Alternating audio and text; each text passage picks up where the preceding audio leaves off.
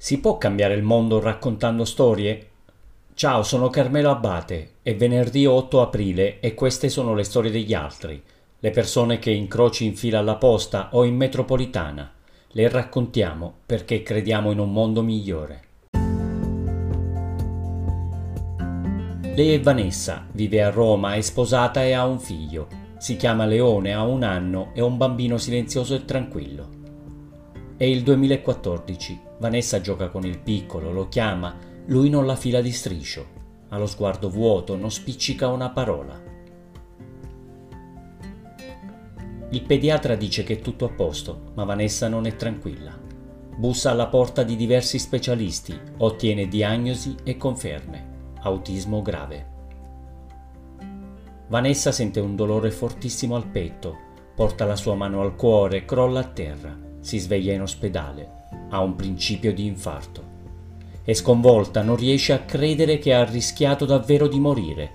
E se fosse successo, cosa ne sarebbe stato di suo figlio?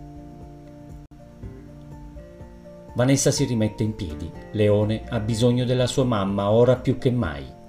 Comincia terapia e cure di ogni tipo, cambia scuole, insegnanti, non si ferma davanti a niente.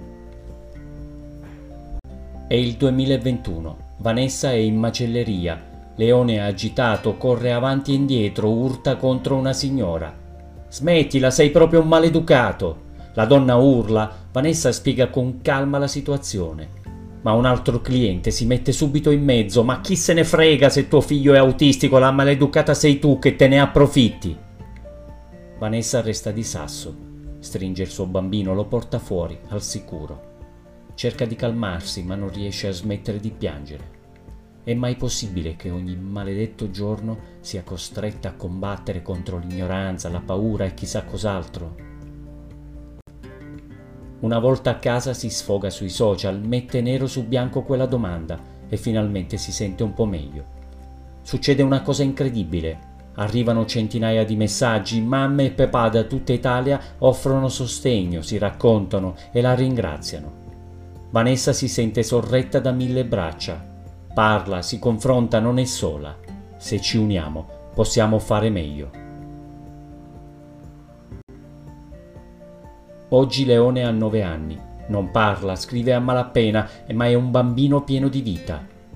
Vanessa e suo marito hanno creato una fondazione. Con l'aiuto di altre famiglie offrono supporto e informazione. Non ci può essere integrazione senza conoscenza.